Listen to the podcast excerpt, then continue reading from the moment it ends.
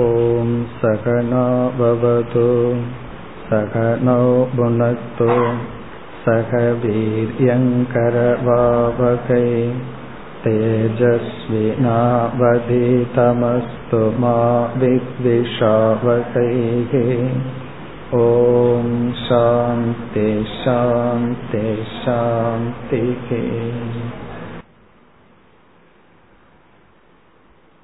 இப்பொழுது நாம் ஆத்ம விசாரம் என்கின்ற தலைப்பில் விவேக சூடாமணி என்ற நூலில் இருக்கின்ற ஒரு ஸ்லோகத்தை எடுத்துக்கொண்டு விளக்கம் பார்க்க இருக்கின்றோம். நம்முடைய வாழ்க்கையில் ஞானம் என்பது வாகனத்தில் இருக்கின்ற ஒளியை போல லைட்ட போல. இரவு நேரத்தில் நாம் கார்லேயோ அல்லது வேறொரு வாகனத்தை ஓட்டிக்கொண்டு செல்லும் பொழுது லைட் வெளிச்சமானது எவ்வளவு அவசியமோ அதுபோல நம்முடைய வாழ்க்கையில் ஞானம் என்பது அவசியம் ஆகின்றது அறிவு என்பது அவசியம் ஆகின்றது நாம வைக்கின்ற ஒவ்வொரு படியும் நாம் எப்படிப்பட்ட அறிவை அடைந்துள்ளோம் என்பதன் அடிப்படையில் அமைகின்றது. எப்படி நம்ம வாகனம் ஒவ்வொரு இன்ச் எதன் அடிப்படையில் செல்கின்றதுன்னா நம்ம லைட்டை பார்த்து அதன் அடிப்படையில தான் செலுத்துகின்றோம். அதே போல அறிவின் அடிப்படையில் தான் நம்முடைய அனைத்து வாழ்க்கையும் அமைந்துள்ளது. இந்த உண்மையும் பல சமயங்களில் நமக்கு தெரிவதில்லை. நம்முடைய வாழ்க்கையினுடைய தரத்திற்கு காரணம் எதோ இருப்பதாக நமக்கு தோன்றுகிறது. பொருள் இருக்கிறது தான் என்னுடைய வாழ்க்கையின் இப்பொழுது இருக்கின்ற தரத்திற்கு காரணம்னு நினைக்கிறோம். சில உறவினர்கள் இருக்கிறதுனால தான் வாழ்க்கை இப்படி இருக்கின்றதுன்னு நினைக்கின்றோம். ஆனா உண்மை என்னவென்றால் நம்முடைய அறிவின் அடிப்படையில் தான் நம்முடைய லைஃப் வாழ்க்கையினுடைய தரம் ஸ்டாண்டர்ட் அமைந்துள்ளது. சாஸ்திரம் என்ன சொல்கின்றது? நமக்கு வந்து சரியான அறிவு ஏற்பட்டால் அந்த சரியான அறிவை கிரகணம் என்று சொல்கின்றது. கிரகணம் என்றால் வெளியே என்ன சூழ்நிலை என்ன பொருளோ அதை நம்முடைய மனமானது சரியாக கிரகித்து கொண்டால் அது கிரகணம். இங்கு கிரகணம்ங்கிறது மனது வெளி சூழ்நிலை வெளி பொருளை அல்லது உண்மையை சரியாக கிரகித்து கொள்ளுதல். அதுக்கு பேரு கிரகணம். சரியான ஞானம். சில சமயங்களில் வெளி சூழ்நிலையை நாம் முழுமையாக புரிந்து கொள்ள மாட்டோம். அதற்கு பெயர் அக்ரகணம் என்று சொல்லப்படுகிறது. அக்ரகணம் என்றால் புரிந்து கொள்ளாமலேயே இருத்தல். கிரகணம் அப்படின்னா புரிந்து கொள்ளுதல். அக்ரகணம்னா புரிந்து கொள்ளாமல் இருத்தல். நம்ம வேதாந்தத்துல ஒரு உதாகரணத்தை அடிக்கடி சொல்லுவோம். கயிற்ற பார்க்கிறோம் அது கயிறுன்னு புரிஞ்சிட்டா அதற்கு பெயர் கிரகணம். அது கயிறாகவே நமக்கு தோன்றினால் அது கிரகணம். வெளியே என்ன இருக்கோ அப்படியே மனதிற்குள்ள இருக்கு. பிறகு இருள்ல அங்க இருக்கிற கயிறு தெரியவே இல்லை என்றால் அக்ரகணம். முன்னாடி கயிறு இருக்கு அந்த இருள்னால தெரியவே இல்லை. அப்படி ஒரு பொருள் அங்க இருக்கிறத நம்ம பார்க்கவே இல்லைன்னா அக்ரகணம். ஆனால் மந்த இருள் அதாவது முழுமையான இருளும் அல்ல முழுமையான ஒளியும் இல்லை. அந்த மாலை பொழுதில் அந்த நம்ம கயிற்ற பார்த்து அதை நம்ம பாம்புன்னு நினைக்கிறோம். அதற்கு பெயர் அந்நதா கிரகணம். அந்நதா கிரகணம் என்றால் தவறாக புரிந்து கொள்ளுதல். கிரகணம் அப்படின்னா சரியா புரிந்து கொள்ளுதல். அக்ரகணம் அப்படின்னா புரிந்து கொள்ளாமலேயே இருத்தல். அந்நதா கிரகணம் அந்நதான வேறு விதமாக கிரகணம்னா புரிந்து கொள்ளுதல். தவறாக புரிந்து கொள்ளுதல். இப்படி கயிற கயிறுன்னு புரிஞ்சிட்டா கிரகணம். அதை பார்க்கவே இல்லை. முன்னாடி இருக்கிறது தெரியவே இல்லை என்றால் அக்ரகணம் அதை தப்பா புரிஞ்சிட்டோம் அப்படின்னா அந்நதா கிரகணம். இப்படி நம்முடைய அறிவுல இந்த மூன்று ஏற்படும். ஒன்னு சரியா புரிஞ்சுக்குவோம். இல்ல புரிஞ்சுக்காமையே இருப்போம். இல்ல தவறா புரிஞ்சுக்குவோம். இந்த மூன்று நம்முடைய மனதுல நடந்து கொண்டே இருக்கின்றது. ஒரு விஷயத்துல கிரகணம் இருக்கும் இனி ஒரு விஷயத்துல அக்கிரகணம் இருக்கும். இனி ஒரு விஷயத்துல அந்நியதா கிரகணம் இருக்கு. இதுல வந்து சாஸ்திரம் என்ன சொல்கின்றது? என்னைக்கு நமக்கு கிரகணம் இருக்கோ அப்ப நமக்கு வந்து பிரச்சனை கிடையாது. ஏன்னா இருக்கிற சூழ்நிலையை சரியா புரிஞ்சுட்டோம். சரியா புரிஞ்சுட்டோம் அப்படின்னா ஒரு சூழ்நிலையை பற்றி சரியான அறிவு வரும் பொழுது அடுத்தது நம்முடைய பாவனையும் சரியாக இருக்கும். அறிவு சரியா இருந்தா ஆட்டிடியூடு சரியா இருக்கும். பாவனை சரியாக இருக்கு அறிவு சரியா இல்லைன்னா ஆட்டிடியூடு பாவனையும் சரியா இருக்காது. இப்போ ஒருவரை பற்றி நாம் முழுமையா அறிவு நமக்கு வரும் பொழுது அவரிடத்துல நான் வைக்கின்ற பாவனையும் சரியாக இருக்கும். பாவனை சரியாக இருந்தால் எக்ஸ்பெக்டேஷன் எதிர்பார்ப்பு சரியாக இருக்கும். அறிவு சரியா இருந்தா ஆட்டிடியூடு சரியா இருக்கும். ஆட்டிடியூடுனா பாவனை. பாவனை சரியா இருந்தா எதிர்பார்ப்பு சரியா இருக்கும். எக்ஸ்பெக்டேஷன் சரியா இருக்கும். எதிர்பார்ப்பு சரியா இருந்தா ஆக்ஷன் செயல் சரியாக இருக்கும். இப்ப இதெல்லாம் கனெக்டடா இருக்கு. இது நம்ம படிப்படியா சொன்னாலும் இதெல்லாம் ஒரு செகண்டுக்குள்ள நம்ம மனசுல நடக்கிற நிகழ்ச்சிகள். ஒன்ன நம்ம சரியா புரிஞ்சுட்டோம் அப்படின்னா எல்லாமே சரியா இருக்கும் இப்ப நான் ஒரு இடத்துல அமர்ந்திருக்கேன். ஒருவர் வந்து என்னுடைய காலை மிதிச்சிட்டு போறார். பிறகு வந்து திரும்பி பார்த்துட்டு பேசாம போறார். உடனே என மனதுல என்ன ஏற்படுகின்றது? அவர் செஞ்ச தப்புக்கு அட்லீஸ்ட் சாரியாவது சொல்லணும் மன்னிப்பு கேட்கணுங்கிற எதிர்பார்ப்பு வருகின்றது. அவர் மீது இருக்கின்ற பாவனை மாறுகின்றது எதிர்பார்ப்பு மாறுகின்றது எனக்குள் செயலும் மாறுகின்றது. அவரை நான் திட்டலாம் அல்லது சபிக்கலாம் என்ன வேணாலும் செய்யலாம். பிறகு எனக்கு தெரிய வருகின்றது அவருக்கு கண் பார்வை இல்லை அப்படின்னு எனக்கு ஒரு அறிவு வருகின்றது. உடனே என்னுடைய ஆட்டிடியூட் எக்ஸ்பெக்டேஷன் என்னவா மாறிடும்? அவர் மீது பரிதாபம் தான் வரும். ஆக்ஷன் வந்து சரியா இருக்கும். அப்ப என்னுடைய செயல் சரியா இருக்க வேண்டும் என்றால் எனக்கு வந்து ஆரம்பத்திலேயே சரியான அறிவு வேணும். அவர் கண்ணு இருந்து அப்படி போறாருன்னு வச்சுக்குவோமே மறுபடியும் ஒரு சரியான அறிவு வரலாம். அவருக்கு அறிவுங்கிற கண் இல்லை. அதை நான் பார்க்க தெரிஞ்சுட்டேன்னு வச்சுக்குவோமே மீண்டும் அதே போலதான் இருக்கும். கண்ணு இல்லைன்னு தெரிஞ்சுட்டா எனக்குள்ள என்ன பாவனை செயல் வருமோ அதே செயல் அவருடைய அறியாமையை பார்க்கிற அறிவு எனக்கு வந்து விட்டால் அதே தான் எனக்கு வரும். அப்போ ஒரு சூழ்நிலையை சரியா புரிந்து கொண்டால் எல்லாமே சரியா இருக்கும் ஒரு சூழ்நிலையை புரிந்து கொள்ளவே இல்லை என்றால் டோட்டல் இக்னோரன்ஸ் அது எப்படி இருக்கும்னு பார்த்தா முழுமையான அறியாமையில சில சமயங்கள்ல நம்ம சொல்லுவோம் இக்னோரன்ஸ் இஸ் பிளிஸ் முழுமையான அறியாம வந்து சந்தோஷமா இருக்கு. எப்படின்னா ஆழ்ந்த உறக்கத்துல இந்த உலகத்தை பற்றியும் என்ன பற்றியும் முழுமையான அறியாமை. அங்க அக்ரகணம் தான் இருக்கு. ஆனா சந்தோஷமா இருக்கே அப்படின்னா ஒரு கோணத்துல பார்த்தா ஒன்றுமே தெரியாமல் முழுமையான அறியாமையில் இருக்கிறதுல ஆனந்தம் இருந்தாலும் நம்ம வந்து அறியாமைக்காக முயற்சி பண்ண முடியாது. முயற்சி பண்ண கூட அறியாமையில் இருக்கிறதுனால சந்தோஷம் இருக்குன்னு சொல்லி அறியாமைக்கு நம்ம முயற்சி பண்ண முடியாது. காரணம் என்னன்னா நமக்கு வேற வழி இல்ல. அறிவை பகவான் கொடுத்திருக்கார். இந்திரியங்களை கொடுத்திருக்கார் மனசை கொடுத்திருக்கார். அப்ப நம்ம செயல்பட்டு தான் ஆக வேண்டியது இருக்கின்றது. அது மட்டுமல்ல இந்த அறியாமை எல்லா நேரத்திலையும் நம்ம சந்தோஷமா வச்சிருக்க சில சமயம் அவனுக்கு தெரியல பாவன்ட்டு போயிருவார்கள். பல சமயம் இந்த அறியாமை மன்னிக்கப்படாது. அது மட்டுமல்ல இந்த அக்ரகணம் தான் அந்நியதா கிரகணத்துக்கு காரணம்னு சாஸ்திரம் கூறுகிறது. அந்நியதா கிரகணம்னா தவறாக புரிந்து கொள்ளுதல். இந்த தவறாக புரிந்து கொள்வதற்கு காரணம் இக்னரன்ஸ் அல்லது அறியாமை. இப்ப அறியாமை வந்து சில சமயங்கள்ல நமக்கு மகிழ்ச்சியை கொடுத்தாலும் இந்த அறியாமை தான் நமக்கு தவறாக புரிந்து கொள்வதற்கு மூல காரணமாக இருக்கிறது. அப்போ நாம வந்து தவறாக புரிந்து கொள்ளக்கூடாது என்றால் நம்ம என்ன செய்யணும்? அறியாமையை நீக்க வேண்டும்.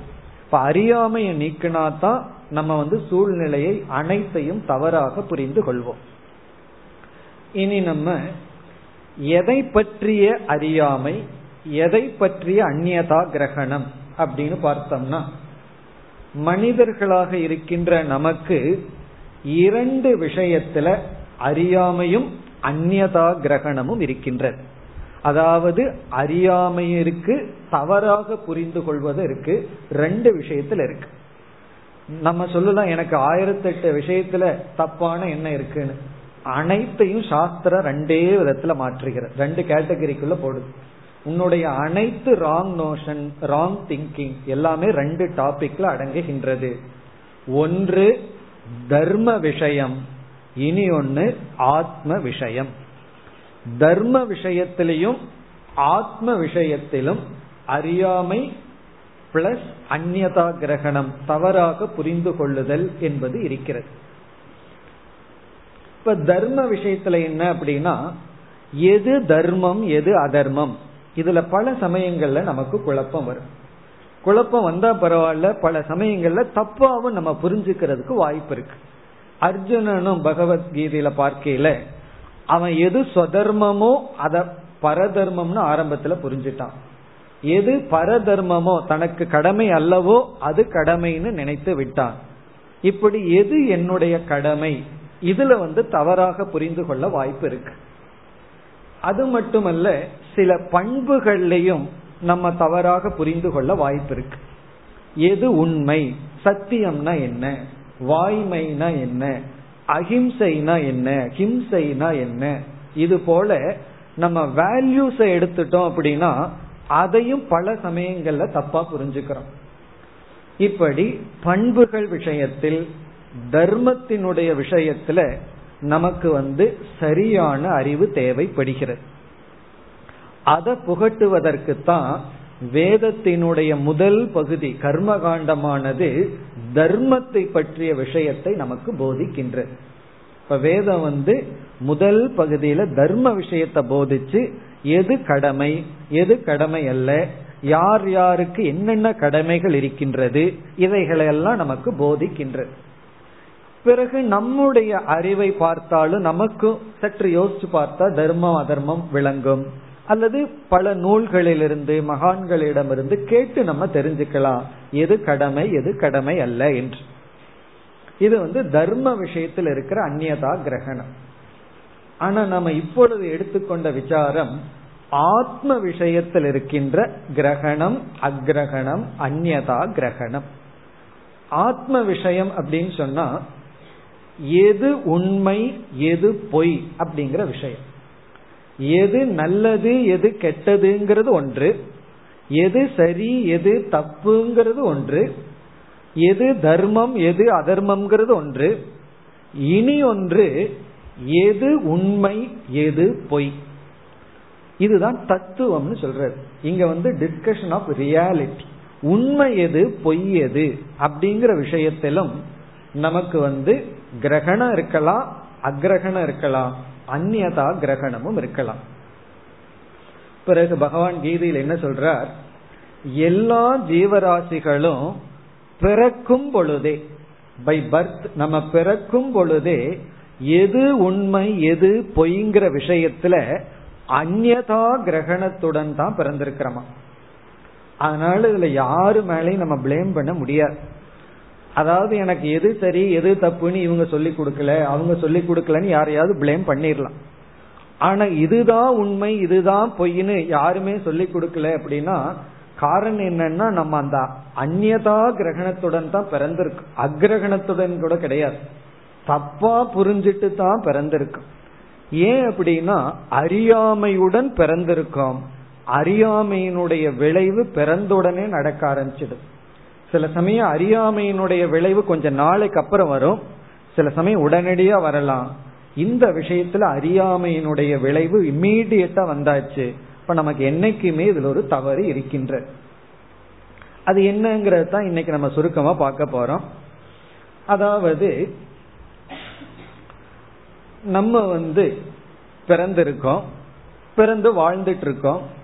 நன்கு வாழணும் சந்தோஷமா வாழணும் மற்றவர்களை காட்டிலும் இந்த ஸ்டாண்டர்ட் ஆஃப் லைஃப் கொஞ்சம் ஹையரா இருக்கணும் அப்படின்னா நமக்கு தர்மா தர்ம ஞானம் தேவை. எது சரி எது தப்புன்னு தெரிஞ்சா தவறானதை நம்ம நீக்கி சரியானதை பின்பற்றி புண்ணியத்தை எல்லாம் சேர்ந்து மன நிறைவை அடைஞ்சு கொஞ்சம் மகிழ்ச்சியா வாழலாம். ஆனா அந்த மகிழ்ச்சியும் கூட ஒரு எல்லைக்கு உட்பட்டதாகத்தான் இருக்கு. எந்த ஒரு மகிழ்ச்சியுமே ஒரு வரையறுக்கப்பட்டதாகத்தான் இருக்கு ஒரு காலத்திற்குள் உட்பட்டதா இருக்கு. அதையெல்லாம் கடந்து பூர்ணமான ஒரு மன நிறைவை அடைய வேண்டும் என்றால் அது தர்மா விஷயத்துல முடியாது. அது வந்து ஆத்ம அனாத்ம அல்லது வந்து உண்மை பொய்ங்கிற விஷயத்த புரிஞ்சுட்டா தான் அது நடக்கும். ஆகவே இந்த ஆத்ம விசாரம் எதற்கு அப்படின்னா நம்முடைய மனதை முழுமையாக நிறைப்பதற்காக.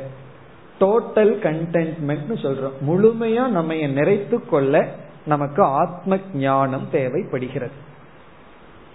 சரி இதுல என்ன தப்பு நடந்திருக்கு? உண்மை பொய்ங்கிற விஷயத்துல என்ன தப்பு நடந்திருக்கு? அப்படின்னு சொன்னா இப்ப நான் நான் அப்படிங்கிற வார்த்தைய நம்ம ஒரு நாளைக்கு எவ்வளவு முறை பயன்படுத்துவோம் அப்படின்னு பார்த்தோம்னா ஒருவர் ரிசர்ச் பண்ணி சொன்னார் ஒரு மனிதன் அதிகமா பயன்படுத்துற சொல் நான் தானா எத்தனையோ வார்த்தையை பயன்படுத்தி இருக்கோம் லைஃப்ல நம்ம வந்து கால்குலேட் பண்ணி பார்த்தா டெலிபோன் எக்ஸ்சேஞ்சில் ஒர்க் பண்றவர் வந்து ஒரு ரிசர்ச் பண்ணி சொன்னார். சராசரியா ஒரு மனிதன் அறுநூத்தம்பது முறை நான் சொல்றானா? அப்படி இந்த நான் நான்கிற வார்த்தையை நம்ம பயன்படுத்துறோம். இப்ப என்னைக்குமே ஒரு சொல்ல பயன்படுத்தினா அந்த சொல்லை பற்றிய ஒரு அறிவுடன் தானே பயன்படுத்துவோம். ஒரு சொல்ல நான் பயன்படுத்துறேன் அதை பத்தி எனக்கு ஒண்ணுமே தெரியாது அப்படின்னு சொன்னா அந்த சொல்ல பயன்படுத்தவே மாட்டோம். ஏதாவது ஒரு அறிவு அந்த சொல்லுக்கு இருக்கும் அர்த்தமில்லாத ஒரு சொல்ல பயன்படுத்தினாலும் அந்த சொல்லுக்கு அர்த்தமில்லைங்கிற அறிவாவது நமக்கு இருக்கு. அப்படி நான்கிற சொல்ல நம்ம பயன்படுத்தி இருக்கோம் இந்த நான்கிற சொல்லுல நமக்கு இருப்பது அறிவா அல்லது அறியாமையா அல்லது விபரீதமான அறிவா அப்படிங்கறதான் கேள்வி. அதான் ஆத்ம விசாரம் உண்மையை பற்றி விசாரம் அர்த்தம். உண்மையிலேயே இந்த விசாரம் எல்லாம் தர்ம விசாரத்தை எல்லாம் பண்ணி மனதை பக்குவப்படுத்தி இந்த விசாரம் பண்ணணும். ஆனாலும் இப்ப நம்ம பண்ணி வைப்போம். இப்ப நான் நான்கிற விசாரத்துல நான்கிற சொல்லுக்கு நான் புரிஞ்சிட்டு இருக்கிற அறிவு இருக்கே அது சரியா? இப்ப வந்து சரி இல்லைன்னு சொல்லவே முடியாது. நான்கிறதே எனக்கு தெரியாதுன்னு சொல்ல முடியாது. அது எப்ப சொல்லலாம்? சுஷுப்தி அவஸ்தையில சொல்லலாம். ஆழ்ந்த உறக்கத்துல நான்கிறதே நமக்கு தெரியவில்லை. அங்க வந்து அக்ரகணம். சுஷுப்தி அவஸ்தையில அக்ரகணம். ஏன்னா நானே இங்க மறந்திருக்கேன். ஆனா விழித்தவுடன் எனக்கு வந்து நான் நான்கிறது ஒண்ணு எனக்குள்ள இருந்துட்டே இருக்கு ஒரு உணர்வு இருக்கு. ஆகவே இந்த நான்கிறது எனக்கு தெரிகிறது. அதுல ஒரு கிரகணம் இருக்கு. அக்ரகணமா இல்லைங்கிறது நமக்கு நன்கு தெரிகிறது. இப்ப நம்முடைய கேள்வி இந்த நான் அப்படின்னு சொல்றமே இத வந்து நம்ம சரியா புரிஞ்சிருக்கிறோமா சரியா புரியலையா? அப்படின்னு கேட்கும் பொழுது சாஸ்திரம் என்ன சொல்லுது? இத நீ சரியாக புரிந்து கொள்ளவில்லை. நீ இதுல ஒரு தவறு செய்துள்ளாய். என்ன தவறு செய்துள்ளாய் அப்படின்னு கேட்டா நான் அப்படிங்கிற ஒரு வார்த்தைக்கு சரியான பொருள் ஒன்று இருந்தாக வேண்டும். அந்த சரியான பொருள் ஒன்னு இருக்கு ஆனா உன்னுடைய அறிவுக்குள்ள என்ன ஆயிருக்குன்னு சொன்னா அந்த சரியான பொருளையும் நீ புரிஞ்சிருக்க. அந்த சரியான பொருளுடன் அந்த நான் அல்லாத ஒரு பொருளையும் சேர்த்து கலந்து புரிந்துள்ளாய் அப்படின்னு சாஸ்திரம் சொல்லு இப்ப நான் நான் நம்ம ஒரு வார்த்தையை பயன்படுத்தி கொண்டு இருக்கும் பொழுது அந்த நான்கிறதுக்கு ஒரு அர்த்தம் இருக்க வேண்டும் அல்லவா? அந்த நான்கிறதுக்கு சரியான ஒரு பொருள் இருக்கணும். அந்த சரியான ஒரு பொருளும் உனக்கு தெரியுது. அந்த சரியான பொருளை நீ மிஸ் பண்ணல. அந்த சரியான பொருளோட நீ என்ன செய்து விட்டாய்? அந்த நானுக்கு அல்லாத ஒரு பொருளையும் சேர்த்து கலந்து நான் நான் என்று சொல்கிறாய் அப்படின்னு சாஸ்திரம் சொல்லு அந்த சரியான பொருளுக்கு சாஸ்திரம் கொடுக்கிற பேர் ஆத்மா. நான்கிற சொல்லுக்கு சரியான பொருள் வந்து ஆத்மா. பிறகு எதையோ ஒண்ணு கலந்துட்டமே அது கண்டிப்பா ஆத்மா அல்லதானே ஆத்மா அல்லாததானே கலந்திருக்கோம். ஆத்மா அல்லாதது அப்படிங்கிறதுக்கு சமஸ்கிருதத்துல அனாத்மா. இப்ப அனாத்மா அப்படின்னா ஆத்மா அல்லாதது. ஆத்மா அப்படின்னா ஏதோ ஒண்ணு. இப்ப நமக்கு புரியல மேத்ஸ்ல மாதிரி எக்ஸ்னு வச்சுக்குவோம். ஏதோ ஒண்ணு ஆத்மா அது. இப்ப நான்கிற சொல்லுக்கு சரியான பொருள் ஆத்மா. பிறகு வந்து சரி இல்லாத பொருள் ஆத்மாவுக்கு அப்பாற்பட்ட அந்நியமா இருக்கிறதோ ஏதோ ஒண்ணு அது அனாத்மான்னு வச்சுக்கிறோம். இப்ப ஆத்மா ஆத்மா அல்லாதது. ஆத்மா is equal to right knowledge right object சரியான பொருள். அனாத்மான அது அல்லாதது. இந்த ரெண்டையும் கலந்து நான்கிற ஒரு சொல்லுக்கு பொருளாக நாம் புரிந்து கொண்டிருக்கின்றோம். இதுதான் அந்நதா கிரகணம். இதுதான் நாம செய்த தவறு. இதுல என்ன தவறு நடந்திருக்கு? எது அனாத்மா எது ஆத்மா? இப்படி எல்லாம் பண்றதுக்கு பேர் தான் ஆத்ம விசாரம். இந்த ஆத்ம விசாரம் வந்து மூன்று படிகளில் இருக்கின்றது. அதுதான் இந்த ஸ்லோகத்துல மிக அழகா சொல்லப்பட்டிருக்கின்றது. மூணு ஸ்டேஜில் இந்த ஆத்ம விசாரம் அடங்கி உள்ளது.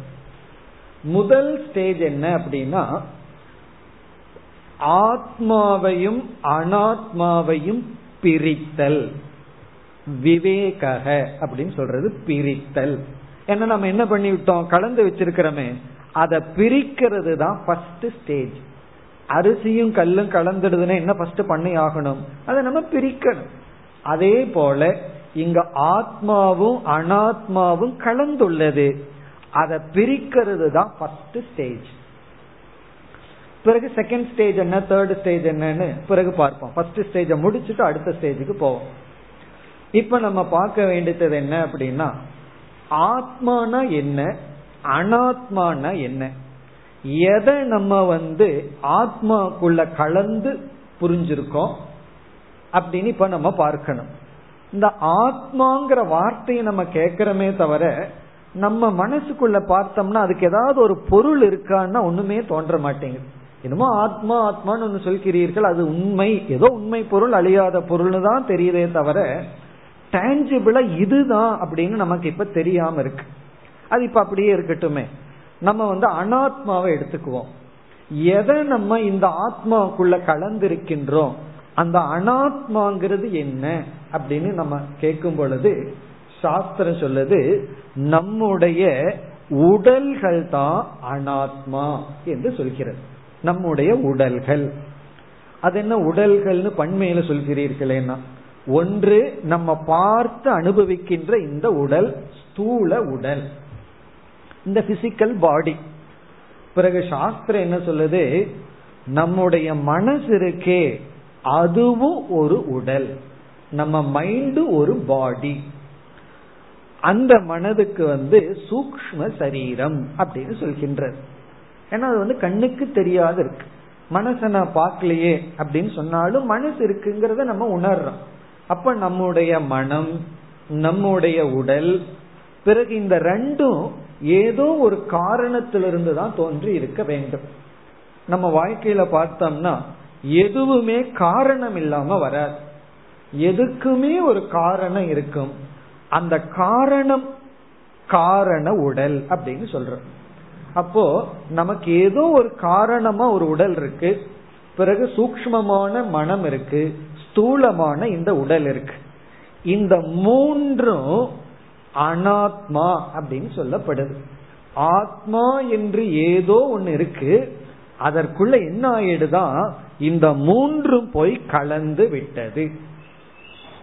அப்படி கலந்து என்ன ஆயி போச்சுன்னா ஆத்மா இருக்கிறதே தெரியல நமக்கு இந்த உடல் இருக்கிறது தான் தெரிந்து கொண்டு இருக்கின்றது. உடல் தான் நமக்கு முன்னாடி இருக்கு.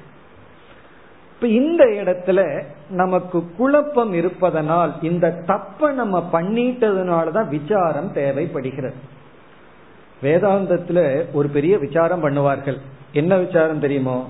விசாரம் தேவையா அப்படின்னு ஒரு பெரிய விசாரமே இருக்கு. ஆத்மாவை குறிச்சு நான் விசாரம் பண்ணணுமா? விசாரம் வந்து நெசசரியான ஒரு விசாரம் பண்ணுவார்கள். முதல்ல அதை நிலைநாட்டுவார்கள். ஆமா விசாரம் தேவை.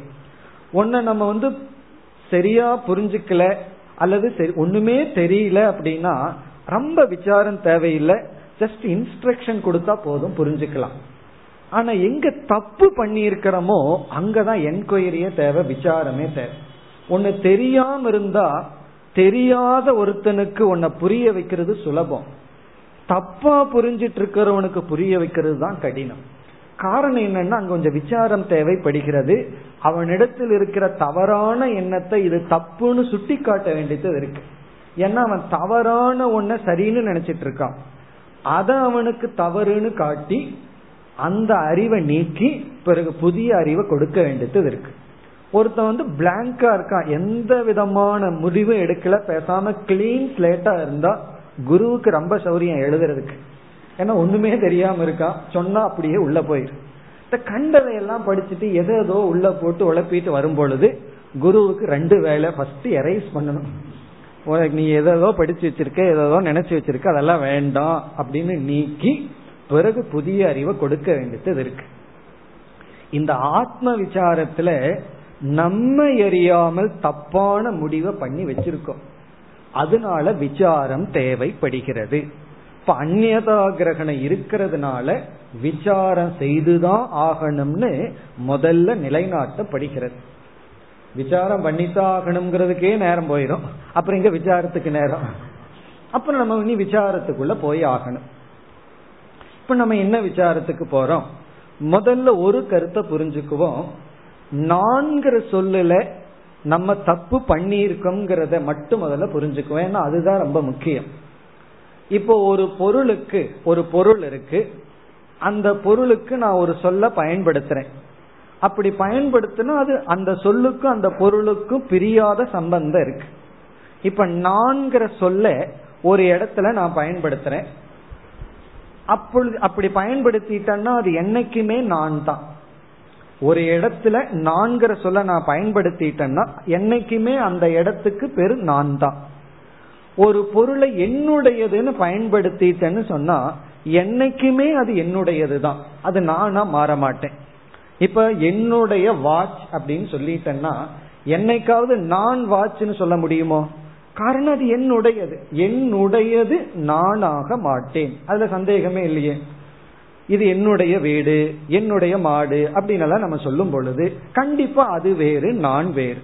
அப்போ ஒரு பொருளை என்னுடையதுன்னு சொல்லிட்டா அந்த என்னுடையதுங்கிற இடத்துல நான்கிற சொல் போகக்கூடாது. நான் சொல்லிட்டு அது என்னுடையதாக கூடாது ஆனா இப்ப நம்ம டாக்டர் கிட்ட போறோம். ஒரு ஒரு மணி நேரம் அமர்ந்து கொண்டு வெயிட் பண்றோம். பிறகு உள்ள போனோடனே டாக்டர் கேக்குற இவ்வளவு நேரம் என்ன பண்ணிட்டு இருந்தீங்கன்னு. ஒரு மணி நேரம் அமர்ந்து கொண்டு இருந்தேன் அப்படின்னு சொல்றோம். நான் ஒரு மணி நேரம் அமர்ந்து கொண்டு இருந்தேன் இப்ப அமர்ந்து கொண்டிருந்தது யார்? நான் அமர்ந்து கொண்டு இருந்தேன் இப்ப நான்கிறது யாரை குறிக்கின்றது? என்னுடைய உடலை குறிக்கின்றது. இந்த உடல் அமர்ந்து கொண்டு இருந்தது உடல் அமர்ந்து கொண்டிருந்தது. டாக்டர் கிட்ட சொல்லும் பொழுது நான் அமர்ந்து கொண்டு இருந்தேன்னு சொன்னோம். இப்ப நான்கிற வார்த்தை எந்த இடத்துல அப்ளை பண்ணியிருக்கோம்? நம்ம ஸ்தூல உடலுக்கு அப்ளை பண்ணியிருக்கோம். அப்ப டாக்டர் கிட்ட சொல்லும் பொழுது நம்ம என்ன சொல்லணும்னா டாக்டர் நான் சரியில்லை. அப்படித்தானே சொல்லணும். நான் சரியில்லை. அப்படித்தானே சொல்லணும். டாக்டர் என்ன சொல்றோம்? என்னுடைய உடல்நிலை சரியில்லை. அப்படின்னு சொல்றோம். அப்ப அங்க போன உடனே என்னுடைய உடல் ஆயிப்போச்சு வெளியே அமர்ந்து கொண்டிருந்தது உடல். டாக்டர்கிட்ட என்னுடைய உடல் வெளியே உட்கார்ந்துட்டு இருந்ததுன்னு சொல்லி அப்படி சொல்லுவோமா? அப்படி நம்ம சொல்றது அல்லது டாக்டர் கிட்ட தான் போய் நான் சரியில்லை நான் சரியில்லைன்னு சொல்லுவோமா? சொன்னோம்னா அவர் வேற டாக்டர் கிட்ட அனுப்பிச்சிருவார். நீ போக வேண்டியது வேற டாக்டர் அனுப்பிச்சிருவார். ஆகவே இப்ப இங்க ஒரு பெரிய தப்பு பண்ணிருக்கோம் ஒரு இடத்துல உடலை நான் சொல்றோம். ஒரு நேரத்துல உடலை என்னுடையதுன்னு சொல்றோம். இப்ப இதுல இருந்து என்ன தெளிவாகின்றது? இந்த உடல் விஷயத்துல நான்கிற சொல்லானது குழம்பி இருக்கின்றது. தப்பு தப்பா சொல்லுதுன்னு அர்த்தம். மாறி மாறி சொன்ன என்ன அர்த்தம்? உனக்கு சரியா புரியல அப்படின்னு அர்த்தம். அப்போ ஒரு சமயத்துல உடலை நான் சொல்றோம். ஒரு நான் நடக்கிறேன் நான் உட்கார்ந்துட்டு இருக்கேன் நான் பேசுறேன் உடல் பேசுது உடல் நடக்குது நான் சொல்றோம். டாக்டர் கிட்ட போனோடனே என்னுடைய உடல் சரியில்லைங்கிறோம். இதே விஷயத்துலதான் என்னுடைய மனம் சரியில்லை.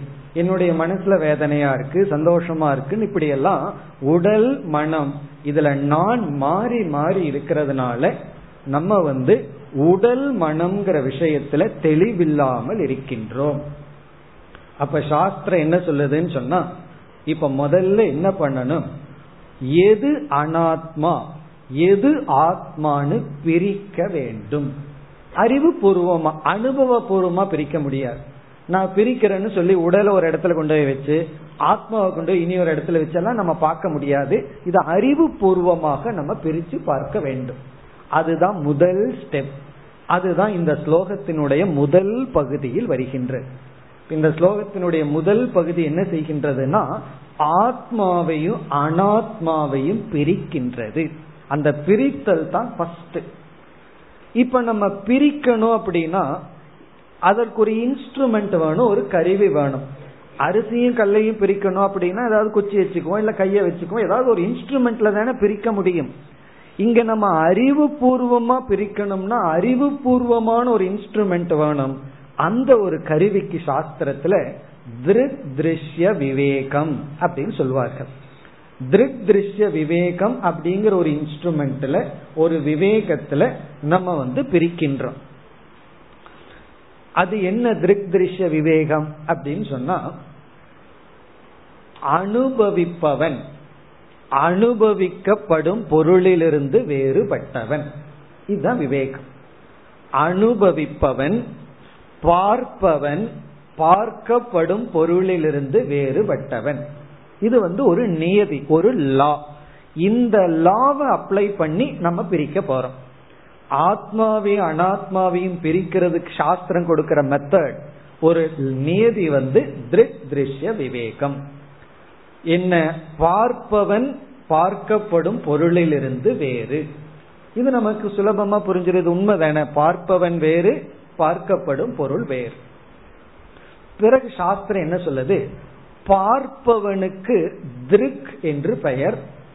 பார்க்கப்படும் பொருளுக்கு திருஷ்யம் என்று பெயர். பார்க்கப்படுவது இங்க பார்க்கப்படுவதுன்னு அனுபவிக்கப்படுவதுன்னு அர்த்தம். கண்ணுல மட்டுமல்ல அனுபவிக்கப்படுவது பார்க்கப்படுவது திருஷ்யம் பார்ப்பவன் திருக். இனி சாஸ்திரம் கொடுக்கிற முக்கியமான அறிவு என்னன்னா ஆத்மா அப்படிங்கிறது திருக் பார்ப்பவன் அனாத்மாங்கிறது திருஷ்யம் பார்க்கப்படுவது. நீ எது அனாத்மா எது ஆத்மா அல்ல அப்படின்னு முதல்ல புரிஞ்சுக்குவோம். ஆத்மாங்கிறது பின்னாடி பார்ப்போம். எது ஆத்மா அல்ல அப்படின்னா எதையெல்லாம் நீ அனுபவிக்கின்றாயோ பார்க்கின்றாயோ அது அனாத்மா. இத வந்து வெளி விஷயத்துல புரிஞ்சுக்கிறது ரொம்ப சுலபம். நம்முடைய உடலுக்கு அப்பாற்பட்டிருக்கிறது எல்லாம் அனாத்மான்னு புரிஞ்சுக்கிறது சுலபம். உடலோடு வரும்பொழுதுதான் கொஞ்சம் கஷ்டமா இருக்கும். ஆனாலும் உண்மை உண்மை தானே அது கஷ்டமோ நஷ்டமோ உண்மையை நம்ம கிரகிச்சு தான் ஆகணும். இந்த உடலை நம்ம அனுபவிக்கிறோமா இல்லையா? அப்படின்னு பார்த்தா உடலை நம்ம அனுபவிக்கின்றோம். பார்க்கப்படுவது ஆகவே அனாத்மா. ஆத்மா அல்ல. பிறகு நம்முடைய மனம் நம்ம மனதில் இருக்கின்ற அனைத்து உணர்வுகள் அல்லது நம்மிடத்தில் இருக்கின்ற அறியாமை அதையும் நம்ம பார்க்கிறோம். உனக்கு இது தெரியுமான்னு கேட்டா நான் தெரியாதுன்னு சொல்றேன். இப்ப தெரியாதுன்னு சொல்றதுக்கு ஒரு அறிவு வேணும் அல்ல அந்த அறிவு ஒண்ணு வேறு பிறகு இந்த அறியாமைய பார்க்கிற அறிவுங்கிறது வேறு. அறியாமைய பார்க்கறதுக்கும் ஒரு அறிவு இருக்கின்றது. அந்த அறிவுனாலதான் எனக்கு தெரியுங்கிறதும் தெரியுது தெரியாததுங்கிறது தெரியுது. அது திருக். பிறகு அனாத்மா அப்படிங்கிறது திருஷ்யம். இதத்தான் முதல்ல இங்க வந்து சங்கரர் வந்து குறிப்பிடுகின்றார். இப்ப நம்ம அந்த ஸ்லோகத்தை பார்ப்போம். இங்க என்ன சொல்கின்றார்? முஞ்சாத் இஷிகாமிவ திருஷ்ய வர்க்காத் ஒரு உதாகரணத்துடன் சங்கரர் ஆரம்பிக்கின்றார். முஞ்சாத் இஷிகாம் இவ திருஷ்ய வர்க்காத் திருஷ்ய வர்க்கம் திருஷ்யம்னா பார்க்கப்படுவது. திருஷ்யம்னா பார்க்கப்படுவது. வர்க்கம் அப்படின்னா குரூப் அர்த்தம். மெனி ஆப்ஜெக்ட் அது என்னென்ன அப்படின்னா நம்முடைய உடல் பிராணன் மனம் போன்ற மூன்று சரீரம் அல்லது பஞ்ச கோஷங்கள் இதெல்லாம் வர்க்கம். திருஷ்யம்ங்கிற ஒரு கூட்டத்தில் இருந்து வர்க்கம்னா குரூப் கூட்டம் அர்த்தம். திருஷ்யம்ங்கிற கூட்டத்தில் இருந்து திருக்கை பிரித்தெடுக்க வேண்டும். ஆத்மாவை பிரிக்க வேண்டும். திருஷ்ய வர்க்காத் எதை போல? அப்படின்னு சொன்னா இந்த சர்ஜரி இருக்கே. ஆத்மா அனாத்மா பிரிக்கிற சர்ஜரி ரொம்ப கேர்ஃபுல்லா பண்ணணும்னு சொல்லுவாங்க ஒரு டாக்டர் வந்து சர்ஜரி பண்ணும்போது எவ்வளவு கவனமா பண்ண வேண்டியது இருக்கு. சரி கொஞ்சம் எக்ஸ்ட்ரா அறுத்து விடலாமேன்னு அதெல்லாம் செய்ய முடியாது இல்லையா? அதே போல ரொம்ப கவனமா செய்யணும். எப்படின்னா முஞ்சம் அப்படின்னு ஒரு புல் இருக்கு. அதுக்குள்ள இஷிகா அப்படின்னு ஒரு தண்டு இருக்கா? அதை பிரிச்சு எடுக்கும் போது கவனமா எடுக்கணுமா? இல்ல அப்படின்னா அந்த புல் வந்து ரொம்ப கூர்மையானது நம்ம கைய வெட்டிடும் அப்படி மிக மிக மென்மையான அதே சமயம் கூர்மையான. பிளேடு எப்படி இருக்கு? மென்மையாம் இருக்கு கூர்மையாம் இருக்கு. அதே போல இஷிகா அப்படிங்கிற முஞ்சம் என்கின்ற புல்லிலிருந்து அந்த புல்லுக்குள்ள இருக்கிற தண்டுக்கு பேரு இஷிகா. அதை எப்படி கவனமாக எடுக்கின்றோமோ அப்படி முஞ்சாத் இஷிகாமிவ. முஞ்சம் என்கின்ற புல்லிலிருந்து அதில் உள்ள தண்டை உருவி எடுப்பது போல என்ன செய்யணும்? ஆத்மாவை அனாத்மாவிலிருந்து பிரிக்கணும். இங்கு ஆத்மாவுக்கு சில லட்சணம் சொல்லப்படுது. இப்படிப்பட்ட ஆத்மாவை திருஷ்யம் அனாத்மாவான மூன்று உடலிலிருந்து பிரிக்க வேண்டும். எப்படிப்பட்ட ஆத்மா? இரண்டாவது வரியில் பிரத்யஞ்சம் ஆத்மானம் அசங்கம் அக்ரியம். இதெல்லாம் ஆத்மாவுக்கு லட்சணம். இப்படிப்பட்ட ஆத்மாவை பிரத்யஞ்சம் அப்படின்னா நமக்கு மிக மிக அருகில் உள்ள மிக மிக அருகில் உள்ள அப்படிங்கிறதுக்கு அர்த்தம் நானாக இருக்கின்ற உண்மையில் நானாக இருக்கின்ற அப்படின்னு அர்த்தம். பிரத்யஞ்சம். ஆத்மானம்னா ஆத்மாவை. ஆத்மா அப்படின்னா நான்கிறதுக்கு சரியான அர்த்தம்னு அர்த்தம்.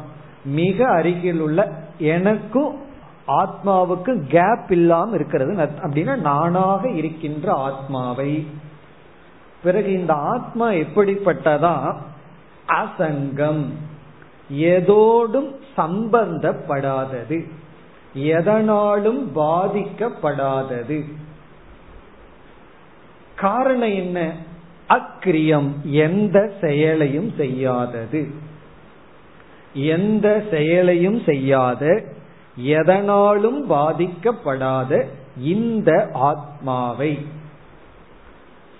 திருஷ்ய வர்க்காத் திருஷ்ய வர்க்கம்னா இந்த இடத்துல நம்முடைய உடல்கள்னு புரிஞ்சுக்குவோம். மனம் உடல் இவைகளில் இருந்து இனி மூன்றாவது வரையில முதல் சொல் விவிச்சிய.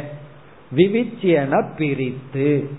இந்த பிரித்தல்ங்கிறதா ஆத்ம விசாரத்துல ஃபர்ஸ்ட் ஸ்டேஜ் ஃபர்ஸ்ட் ஸ்டெப் விவிச்சியன பிரித்து. இப்ப நம்ம முதல் படிக்கு வந்திருக்கோம். அதாவது நம்முடைய உடல் இருக்கு. இந்த உடலை எல்லாம் அழியாத எதனோடும் சம்பந்தப்படாத எந்த செயலிலும் ஈடுபடாத அறிவு சுரூபமான ஆத்மாவிடமிருந்து பிரித்து. இப்ப இதிலிருந்து நமக்கு ஆத்மாவினுடைய சொரூபம் வந்து ஞான சொரூபம் அறிவு சொரூபம். பிளஸ் சத் சொரூபம். அது இருக்கு அறிவு சொரூபமா இருக்கு. பிறகு வந்து எந்த செயலும் பண்ணாததுனால அதற்கு பாப புண்ணியம் இல்லை. ஆகவே அசம்சாரியாக இருக்கின்றது. துயரமற்றதாக இருக்கின்றது. ஆனா இந்த உடல் இருக்கே அது செயல்படுகிறது. பாப புண்ணியம் எல்லாம் பண்ணுது. சுக துக்கத்தை எல்லாம் அனுபவிச்சிட்டு இருக்கு அது வந்து கர்த்தா போக்தாவாக இருக்கு. கர்த்தா அப்படின்னா ஒரு செயலை செய்யுது. பிறகு அந்த செயலினுடைய பலனை அனுபவிக்கின்றது. இப்படி இந்த உலகத்தில் இருந்து கொண்டு பிறப்பு இறப்புன்னு துயரப்பட்டு கொண்டு இருக்கின்றது அது யார்? நம்முடைய உடல்கள். திருஷ்யமான இந்த உடல். பிறப்பு இறப்புங்கிறது ஆத்மாவுக்கல்ல உடலுக்கு. அப்போ இந்த உடல்னு சொல்லும் போது நம்ம மனசு சேர்ந்து கொள்கிறது. இந்த உடல் நம்முடைய மனது இது ஒரு பேக்கேஜ் இது தனியா இருந்துட்டு அது வந்து சம்சாரியா இருந்துட்டு இந்த நான்கிற நான் என்ன பண்ணிட்டேன்? இந்த உடலை என்னோட சேர்த்திட்டதுனால நானும் துயரப்படுகின்றேன். நான் கர்த்தா நான் போக்தா நான் சம்சாரி அப்படியெல்லாம் நினைக்க தோன்றுகிறது. இப்ப இங்க முதல் ஸ்டெப்ல என்ன சொல்லப்படுகிறது? இந்த உடல் வேறு நான் வேறு. இப்ப நான்கிறது அசங்கமான எதோடும் சம்பந்தப்படாமல் இருக்கின்றவன். எந்த பாப புண்ணிய செயலும் செய்யாதவன். அப்படிப்பட்ட நான் இந்த உடலிலிருந்து வேறுபட்டவன் அப்படின்னு சொல்லி அறிவுபூர்வமா பிரிக்கணும்.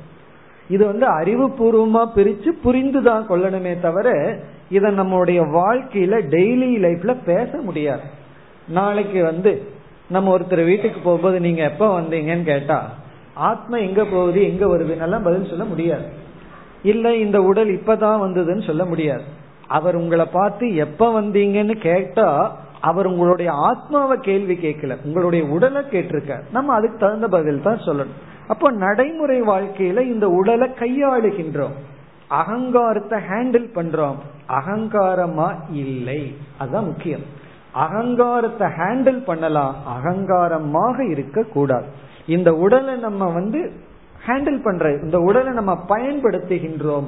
உடலாக நாம் இருக்கக்கூடாது. அப்ப இந்த உடல்ங்கிறது நமக்கு கொடுக்கப்பட்ட ஒரு எக்ஸ்ட்ரா ஃபிட்டிங் நம்ம ஏதாவது ஒரு காரோ வெஹிக்கிளோ வாங்கினோம்னா கிஃப்டா ஒரு எக்ஸ்ட்ரா ஃபிட்டிங் கொடுப்பாங்கல்ல? அதே போல இந்த ஆத்மாவுக்கு இருக்கிற எக்ஸ்ட்ரா ஃபிட்டிங் லக்ஸுரி வந்து இந்த உடல். அது இருந்தா ஓகே இல்லைன்னா ஓகே அந்த மாதிரி இந்த உடல். இப்ப நம்ம ஃபர்ஸ்ட் என்ன பண்றோம்? இந்த உடல் இருக்கே மனம் ஸ்தூல உடல் இது ஒன்னு இருக்கு. இதை நான் பிரகாசப்படுத்தி கொண்டிருக்கின்ற ஆத்மாவாக நான் இருக்கின்றேன். இது ஃபர்ஸ்ட் ஸ்டேஜ் இதுக்கே ரொம்ப தூரம் போகணும். இந்த நிலைக்கு வர. இனி அடுத்தது செகண்ட் ஸ்டேஜுக்கு போவோம். இப்ப இந்த ஃபர்ஸ்ட் ஸ்டேஜ்ல என்ன பண்ணிட்டோம்?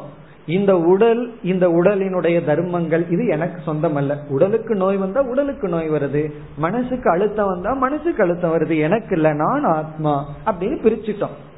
ஆனாலும் இப்ப உடல் ஒன்னு இருக்கு ஆத்மான்னு ஒன்னு இருக்கு. அப்ப இரண்டு தத்துவம் இருக்கு.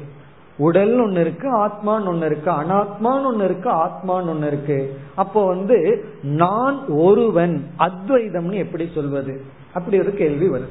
பிறகு இந்த உடல் ஒண்ணு இருக்கிற வரைக்கும் அது வந்து நானா இருக்க வேண்டாம். ஆனா அது என்னுடையதா இருந்து எனக்கு கஷ்டப்படு கஷ்டத்தை கொடுக்குதே. அப்படி சொல்லலாம். ஒருவர் சொன்னார் எனக்கு வேதாந்தம் படிச்சு என்னிடத்துல ஒரு குறையும் இல்லை. ஆனா என் வீட்டில் இருக்கிறாங்களே அவங்க என்ன டார்ச்சர் பண்ணிட்டே இருக்காங்க. அவங்ககிட்ட இருந்து எப்படி விடுதலை? அப்படின்னு அவர் கேட்டார். நான் ஓகே எனக்குள்ள நான் சந்தோஷமா இருக்கேன். ஆனா என்னுடைய பிராரப்த வசத்துல என்னை சார்ந்தவர்கள் எனக்கு கஷ்டம் கொடுக்கும் போது என்ன பண்றதுன்னு ஒரு கேள்வி வருது. அதே போல முன்ன வந்து உடல் நான் நினைச்சிட்டு கஷ்டப்பட்டேன். இப்ப நம்ம சொல்லலாம் சரி இப்ப உடல் என்னுடையதுன்னு நினைச்சிட்டு கஷ்டப்படுறேனே. அப்படி கேட்கலாம் அல்லவா? ஏன்னா உடல் ஒண்ணு இருக்கு. நீங்க என்ன லாங்குவேஜ மாத்தி சொல்லியிருக்கீங்க? முன்ன வந்து நான் நினைச்சு கஷ்டப்பட்டேன் இப்ப என்னுடையதுன்னு நினைச்சு கஷ்டப்படுறேன். அப்ப உடல் ஒண்ணு இருக்கு ஆத்மான்னு ஒண்ணு இருக்கே அப்படின்னு கேள்வி வரும் பொழுது இரண்டாவது ஸ்டேஜ் முதல்ல விவேகம் அதாவது பிரித்தல். இரண்டாவது வந்து ஒடுக்குதல் பிரவிலாபனம். அதற்கு சாஸ்திரத்துல பிரவிலாபனம் அப்படின்னு பேர். முதல்ல விவேக இரண்டாவது பிரவிலாபனம். பிரவிலாபனம் அப்படின்னா ஒடுக்குதல். மறைத்தல் இல்லாமல் ஆக்குதல். இது அதை விட பெரிய கஷ்டமான படி. ரொம்ப தூரம் தாண்டணும் இத. பிரவிலாபனம்னா என்னன்னா சாஸ்திரம் என்ன சொல்லுது? உடல்னே ஒண்ணு கிடையாது அப்படின்னு சொல்லுது. முன்ன வந்து உடல் தான் கண்ணுக்கு முன்னாடி இருந்தது. பிறகு என்ன சொன்னோம்? இந்த உடலையும் ஆத்மாவையும் பிரின்னு சொன்னான் அதற்கு பிறகு உடல்ங்கிறதே ஒண்ணு கிடையாது. இது வெறும் தோற்றம் வெறும் கற்பனை அப்படின்னு சொல்கின்ற. அனாத்மானே ஒண்ணு கிடையாது. முதல்ல வந்து ஆத்மா அனாத்ம விவேகம் பண்ணணும்னு சொல்லிட்டு பிறகு என்ன சொல்கிறார்கள்? அறியாமையில் இருக்கிறவன் தான் ஆத்மா அனாத்ம விவேகம் பண்ணுவான். ஞானிக்கு வந்து அனாத்மான்னு ஒண்ணு இருந்தா தானே பிரிக்கிறதுக்கு அப்படி சொல்கின்ற. அது எப்படின்னு சொன்னா தங்கம் இருக்கு அதுல இருந்து விதவிதமான நகைகள் செய்யப்பட்டுள்ளது. இப்ப நமக்கு ரெண்டு சொற்கள் இருக்கு. தங்கம்னு ஒரு சொல் நகைன்னு ஒரு சொல். நம்ம முதல்ல எது நகை எது தங்கம்னு புரிய வைக்கிறோம் குழந்தைக்கு. அதற்கு பிறகு நகை அப்படின்னு ஒரு பொருள் இருக்கா அப்படின்னு கேட்டா நகை அப்படின்னு சொல்லி ஒரு பொருள் கிடையாது. அது வெறும் கற்பனை தான். அப்படி ஒரு வார்த்தை இருக்கு அது ஒரு ரூபம் இருக்கு அவ்வளவுதான். வளையல்னு சொல்றோம் நெக்லஸ் சொல்றோம் இதெல்லாம் சொல்றோம். சொல் இருக்கு உருவம் இருக்கு நாம ரூபத்துக்கு ஏதாவது வெயிட் இருக்கான்னா கிடையாது. அப்படி என்ன சொல்லுது சாஸ்திரம்? இந்த அனாத்மா இருக்கே அது ஒரு சத்தியமான பொருள் அல்ல. அது நகையை போல அல்லது களிமண் பானைகள்னு சொன்னா பானை அப்படிங்கிறது வெறும் சொல் தானே. வெறும் சொல்லில் தோன்றிய ஒரு தத்துவம் தானே. இருக்கிறது களிமண் அது போல இருக்கிறது ஆத்மாதான் பிறகு அனாத்மா அப்படிங்கிறது வெறும் நாம ரூபம் வெறும் கற்பனை. அப்படிங்கறதுல இருந்து என்ன தெரியுது? இந்த அனாத்மாவை ஆத்மாவுக்குள் ஒடுக்க வேண்டும். அப்படின்னு சொன்னா நான் ஆத்மாவா இருந்து பார்க்கும் பொழுது அனாத்மான்னு ஒண்ணு கிடையவே கிடையாது. நான் நீராக இருந்து பார்க்கும் பொழுது அலைகள் என்று ஒன்று இல்லை. அலைகள் நீர் தான் இருக்கு. அதே போல தங்கம் தான் இருக்கு. நகைன்னு ஒரு பொருள் இல்லை. தங்கத்திலிருந்து வேறாக இல்லை. தங்கத்துக்கே கிடைக்கப்பட்ட இனி ஒரு பெயர் தான் நகை. நீருக்கே கிடைக்கப்பட்ட இனி ஒரு பெயர் அலைகள். ஆத்மாவுக்கு கிடைக்கப்பட்ட இனியொரு பெயர் அனாத்மா. ஆத்மாவைத்தான் நம்ம அனாத்மான்னு ஏதோ சொல்லிட்டு இருக்கோம். ஆகவே அனாத்மான்னு ஒண்ணு தனியா இல்லை. ஆத்மாதான் இருக்கு. ஆத்மாவாகிய நான் தான் இந்த விதவிதமான அனாத்மாவாக காட்சியளித்து கொண்டிருக்கின்றேன். அது எப்படின்னா இது எப்படின்னு சில பேர் கேள்வி கேட்கிறாங்களேன்னு வேதாந்த வந்து மாயா அப்படின்னு ஒரு வார்த்தையை பயன்படுத்திது. அதுக்குதான் மாயை அப்படின்னு பேர்.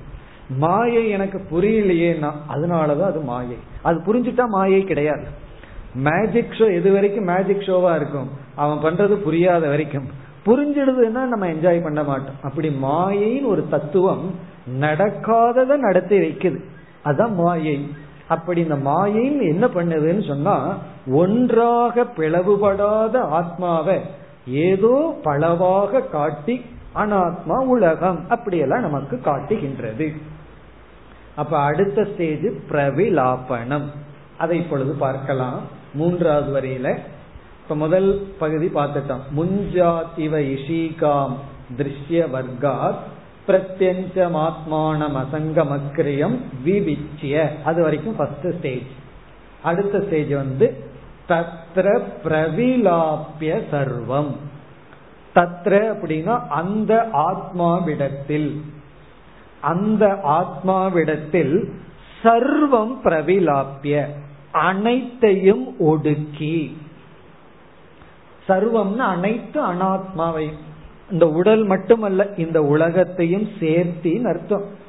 ஜீவனுக்கு உடல் ஈஸ்வரனுக்கு இந்த உலகமே உடல். ஆகவே இந்த உலகம் உடல் அனைத்தையும் பிரவிலாபனம் அப்படின்னு சொன்னா ஒடுக்கி. அதுக்கு இனி ஒரு சொல் வந்து மித்தியாத்துவம் கிருத்துவா. மித்தியாவாக மாற்றி. மித்தியா என புரிந்து கொண்டு. இந்த சத்தியம் மித்தியா இந்த ரெண்டு வார்த்தை என்னைக்கு நமக்கு புரிஞ்சதோ அன்னைக்கு நம்ம வேதாந்தம் படிச்சு முடிச்சாச்சுன்னு அர்த்தம். அந்த மித்தியா அப்படின்னா கண்ணுக்கு முன்னாடி இருக்கு ஆனா விசாரம் பண்ணி பார்த்தா கிடையாது. காணல் நீர் போல. இப்ப எல்லாம் காணல் நீரை தான் பார்க்க முடியுது. உண்மையான நீரை பார்க்க முடியறது இல்லை இப்ப தூரத்துல பார்த்தா இங்கும் காணல் நீரா இருக்கு. ஆனா நம்ம கண்ணுக்கு அனுபவத்தில் இருக்கு. ஆனா அறிவுபூர்வமா இல்லை. அறிவுபூர்வமா இல்லாமையும் நம்ம எப்படி அனுபவிச்சுட்டு இருக்கோம். அதே போல இந்த உடலை அனுபவிச்சுட்டு இருக்கோம். அது உண்மை எது வரைக்கும்? அறிவு இல்லாத வரைக்கும். அறிவு வந்துட்டா இல்லை ஆனால் அனுபவிக்கின்றோம். அப்படி இந்த உடலை மாத்தணுமா? இந்த உடலை நீ அனுபவிக்கிறையா இல்லையானா? ஆமா. இருக்கா இல்லையானா? இல்லைன்னு சொல்லணும். எது போல? காணல் நீர் சூரிய உதயம். இதை அனுபவிக்கிறையா இல்லையா? அனுபவிக்கிறேன். இருக்கா இல்லையா? இல்லை. இல்லைன்னு எப்ப சொல்ல முடியும்? அதனுடைய உண்மை தெரியும் பொழுது. அப்படி இந்த உடலை பொய்யாக மாற்றி.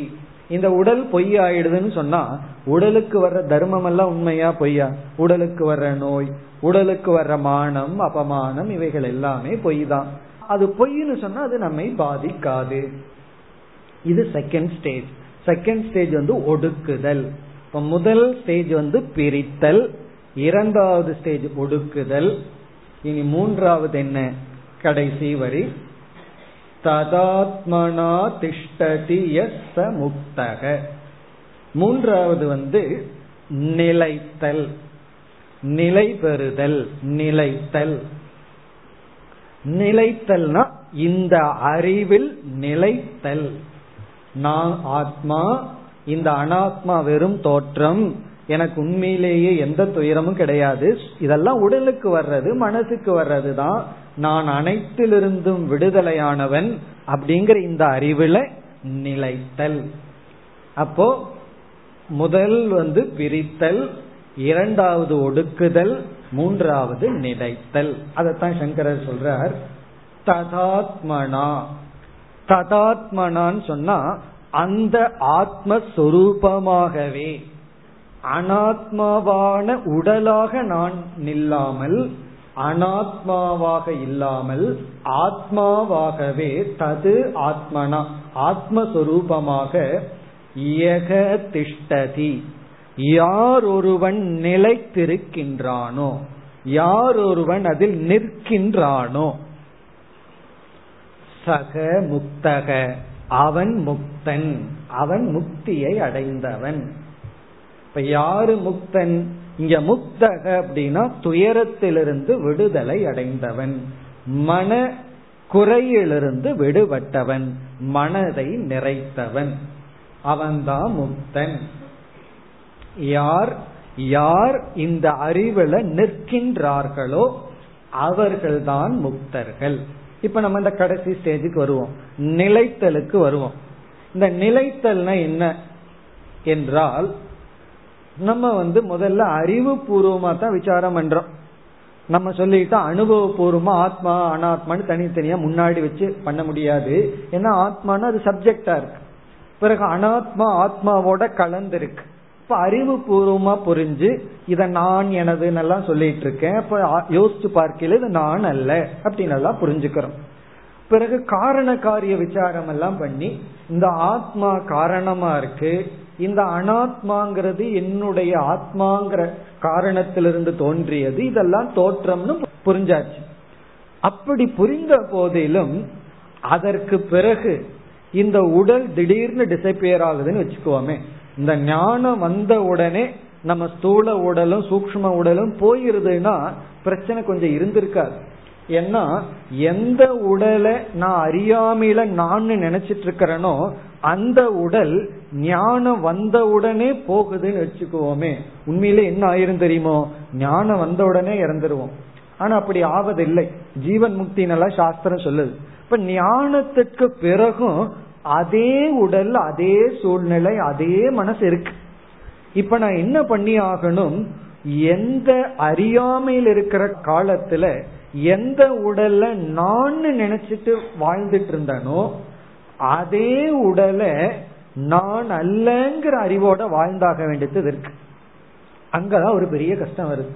இப்ப வந்து அந்த ரோலை மாத்தி இருக்க வேண்டியது இருக்கு. ஆனா நம்முடைய மனசை பார்த்தோம் சம்ஸ்காரங்களை பார்த்தோம்னா இந்த உடல்ல எத்தனையோ வருடங்கள் எத்தனையோ பிறவிகள் நான் நான் சொல்லியே அதை ஹேண்டில் பண்ணி பழகி இருக்கு இப்ப புதுசா ஒரு அறிவு வந்திருக்கு. அந்த அறிவு என்ன சொல்லுது? இது நான் அல்ல. இது என்னிடம் இருந்து தோன்றிய ஒரு பொய்யான தத்துவம்னு புதுசா அந்த அறிவு வந்திருக்கு. இப்ப யாருக்கு ஸ்ட்ரென்த் இருக்குன்னு பார்த்தா இந்த பழைய சம்ஸ்காரத்தோடு இருக்கிற மனசு இருக்கே அதுக்கு தான் ஸ்ட்ரென்த் இருக்கு. இந்த அறிவுக்கு ஸ்ட்ரென்த்தே இல்லை. அது பலகீனமா இருக்கு. இவன்தோ அது உண்மையா இருந்தாலும் அதற்கு பலம் இல்லாமல் இருக்கின்றது. அப்ப சாஸ்திரம் என்ன சொல்லுது? நீ என்ன செய்ய வேண்டும்? இந்த அறிவையே சற்று அறிவையே தியானித்து தியானித்து இந்த அறிவையே தியானிக்கிறதுக்கு பெயர் அப்படிப்பட்ட தியானத்திற்கு நிதி தியாசனம் அப்படின்னு சொல்லப்படுது இந்த தியானத்துல நாம எடுத்துக்கொண்ட விஷயம் இந்த அறிவு தான். இந்த அறிவிலேயே கொஞ்ச நாள் நின்று நின்று நீ என்ன செய்யணும்? உன்னுடைய மனதிற்குள் பலத்தை வளர்த்தி கொள்ள வேண்டும். இப்ப மீண்டும் மீண்டும் இந்த அறிவிலேயே நிற்க நிற்க நமக்கு என்ன ஆயிரும்? எப்படி இந்த உடலை ஹேண்டில் பண்ணணும்னு தெரிஞ்சிருக்கு அப்ப என்ன ஆகும்? பழைய வாசனைகள் எல்லாம் அதனுடைய சக்தியை இழந்து விடும். எல்லாம் அனுபவிச்சு வாசனையெல்லாம் நீக்க முடியாது. அதனுடைய சக்தியை அதை இழக்க வைக்க வேண்டும். வெறும் சம்ஸ்காரமா மட்டும் அது இருக்குமே தவிர சம்சாரமாக அது மாறாது. அதுதான் நம்ம வந்து கடைசி காலத்துல செய்ய வேண்டியது. அது உள்ள இருக்கும் வெந்த விதையை போல. அதுக்கு வந்து வெளிப்படுவதற்கு சக்தி இல்லை. இப்ப கடைசியா நம்ம என்ன சாதனை செய்யணும் அப்படின்னா இந்த அறிவை அடைஞ்சு அறிவிலேயே நின்று பழக வேண்டும். அதனாலதான் இங்க சங்கரர் பயன்படுத்தினார் ததாத்மனா எக திஷ்டதி. இந்த அறிவிலேயே யார் நிற்கின்றார்களோ நிற்கிறது தான் ரொம்ப கஷ்டம். இப்ப வெயில் அடிச்சிட்டு இருக்கு செப்பல் இல்லாம நடந்து போறது சுலபம். நீங்க நின்னு பாருங்க வாக்கல ரெண்டு நிமிஷம். அதுதான் கஷ்டம். இப்ப நிக்கிறது கஷ்டம். வாக் ஓவர்ங்கிறது ரொம்ப சுலபம். அதனாலதான் வாக் ஓவர்னு சொல்லுவாங்க. அது எனக்கு எதுவுமே நடக்கிற மாதிரின்னு சொல்லுவோம் நிக்கிற மாதிரின்னு சொல்வதில்லை. அப்படி உள்ள நிற்பதுதான் கடினம். அந்த சாதனையும் செய்து நம்ம இந்த அறிவுல நிலை பெற்று விட்டால் அந்த நிலைக்கு பேரு முக்தக. இப்படி இந்த ஆத்ம விசாரம் அப்படிங்கிறது என்ன என்றால் நான்கிற சொல்லு ஏற்கனவே அதுல ஒரு அந்நியதா கிரகணம் இருக்கு தப்பா புரிஞ்சிருக்கோம். அந்த தப்பா புரிஞ்சிருக்கிற நாம எப்படி புரிஞ்சிருக்கோம்னா ஆத்மாவை புரியாமையே இல்லை. ஆத்மா நமக்கு விளங்குது அனாத்மாவை சேர்ந்து விளங்குது. நம்ம முதல்ல பிரிச்சு இந்த மூன்று உடலும் நான் அல்ல இந்த மூன்று உடலுக்குள் பிரகாசமாக அறிவு சொரூபமாக அழியாமல் இருக்கின்ற ஒரு தத்துவம் தான் ஆத்மா. அது இப்ப எக்ஸ் கிடையாது. அது இப்ப நான் சத் சொரூபம் சித் சொரூபம் ஆனந்த சொரூபம் அதுதான் நான் பிரிச்சு பிறகு அனாத்மான்னு ஒண்ணு கிடையாது. ஆத்மாவாகி என்னிடமிருந்து தான் இவைகளெல்லாம் வந்துள்ளது. இதைத்தான் சர்வாத்ம பாவம் சொல்றது நான் வந்து கண்ணை திறந்து பார்த்தா என்ன தவிர யாருமே கிடையாது. ஆத்மௌபம் ஏன சர்வத்திர சமம் பஷ்யதி யோர்ஜுனன்னு பகவான் சொன்னார். இந்த உலகத்தை பார்க்கும் பொழுது தானாகவே அனைத்தையும் பார்த்து இந்த அறிவுல நிலை பெற்று இருக்கும் பொழுது ஒருவன் முக்தனாக இருக்கின்றான் என்று இந்த ஆத்ம விசாரம் இந்த ஸ்லோகத்துல மிக அழகாக சொல்லப்பட்டது. இப்ப இந்த விசாரம் பண்றது சில தகுதிகளோட நம்ம பண்றோம். அல்லது விசாரம் பண்றதே நமக்கு ஒரு தகுதியை கொடுக்கும். இது வந்து உடனடியா பலனை எதிர்பார்க்க கூட. நம்ம மைண்ட் எல்லாம் இன்ஸ்டன்ட்லயே போயிட்டு இருக்கு எல்லாம் குயிக்கா நடக்கணும் குயிக்கா நடக்கணும்னு. ஆனா இது மெதுவாகத்தான் நமக்கு இந்த பக்குவம் வரும். ஏன்னா இங்க வந்து ஆசிரியரே என்ன சொல்றார்? இந்த அறிவு வந்தாலும் இதுல நம்ம நிலை பெற வேண்டும். அப்படி நிலை பெற்றால் நமக்கு கிடைப்பது முக்தி. முக்தினால என்ன புரிஞ்சுக்கணும்? முக்தி இஸ் ஈக்குவல் டு மன நிறைவு அந்த முழுமையான மன நிறைவை கொடுப்பது ஆத்ம அனாத்ம விவேகம் அந்த விவேகம் பிரவிலாப்பனம் பிறகு ஞான நிஷ்டை என்பதுடன் நம்ம ஆத்ம விசாரம் என்கின்ற இந்த உரையை நிறைவு செய்வோம். ॐ पूर्णमधः पूर्णमिधं पूर्णात् पूर्णमुदच्छते पूर्णस्य पूर्णमादाय पूर्णमेवावशिष्यते ॐ शान्ति शान्ति